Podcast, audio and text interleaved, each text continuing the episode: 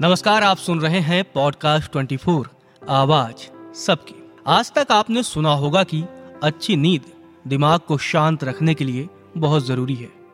लेकिन आज हम आपको बताएँगे कि अच्छी नींद कैसे हमारी भाषा को बेहतर करती है और नींद हमारी भाषा के लिए कितनी ज़रूरी है।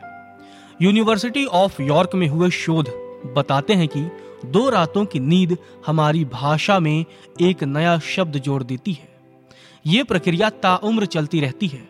नींद में हमारी भाषा अपडेट होती रहती है। कई रास्ते में चलते हुए, कुछ काम करते हुए सुने गए शब्द हमारी भाषा का हिस्सा बन जाते हैं। और इसकी वजह हमारे सबकॉन्शियस माइंड का आवाजों के प्रति लगाव है। नींद में दिमाग पूरे दिन में हुई घटनाओं का विवरण करता है और पूरे दिन में और पूरे दिन में सुनी गई आवाजों और शब्दों से खेलता है। दस साल की उम्र तक ये प्रोसेस बहुत तेज़ी से चलता है। इसीलिए बच्चों की नींद पूरी होने का खास ख्याल रखा जाता है। बच्चों की लंबी नींद में भाषा को सीखने और समझने की प्रक्रिया चलती रहती है। यूनिवर्सिटी ऑफ़ यॉर्क में नींद, भाषा और चेतना में मनोविज्ञान के प्रोफेसर गैरथ गैस्केल बताते हैं कि नींद में आवाजों की बहुत ज़्यादा हलचल होती है। इसलिए हमें सपने भी कई भाषाओं में आते हैं। सपनों में हम कई बार ऐसी भाषा भी बोलते हैं, जो हम अभी सीख ही रहे होते हैं। जैसे हिंदी भाषी व्यक्ति, जो टूटी फूटी अंग्रेज़ी जानता है।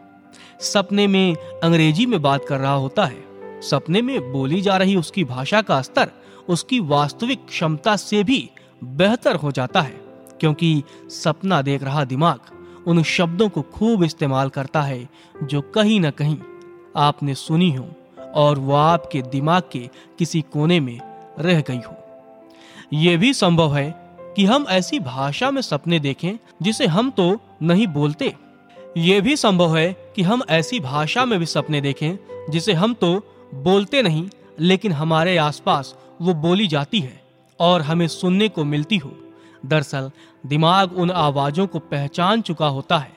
प्रोफेसर गैस्केल कहते हैं कि कई भाषाएँ बोलने वाले लोगों को अलग अलग भाषाओं के सपने भी आते हैं।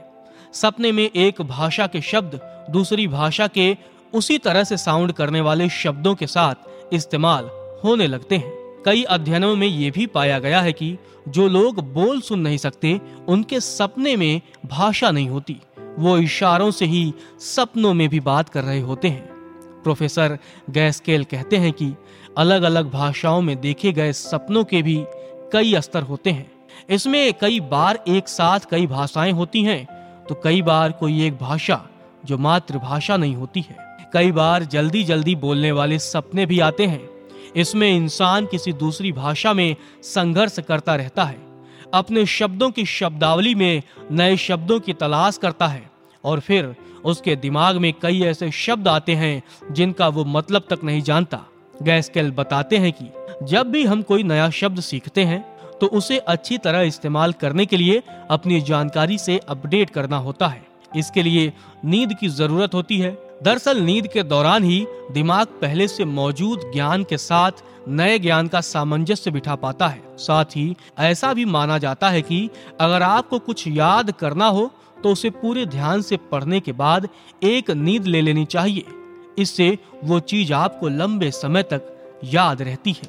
अध्ययन में शामिल सोते हुए प्रतिभागियों को कुछ वास्तविक भाषण और बेमतलब के कुछ शब्द सुनाए गए। इलेक्ट्रोएंसेफलोग्राफी के ज़रिए उनके दिमाग को स्कैन किया गया तो पता चला कि सोते हुए प्रतिभागियों का दिमाग सिर्फ़ वास्तविक भाषण को सुन रहा है।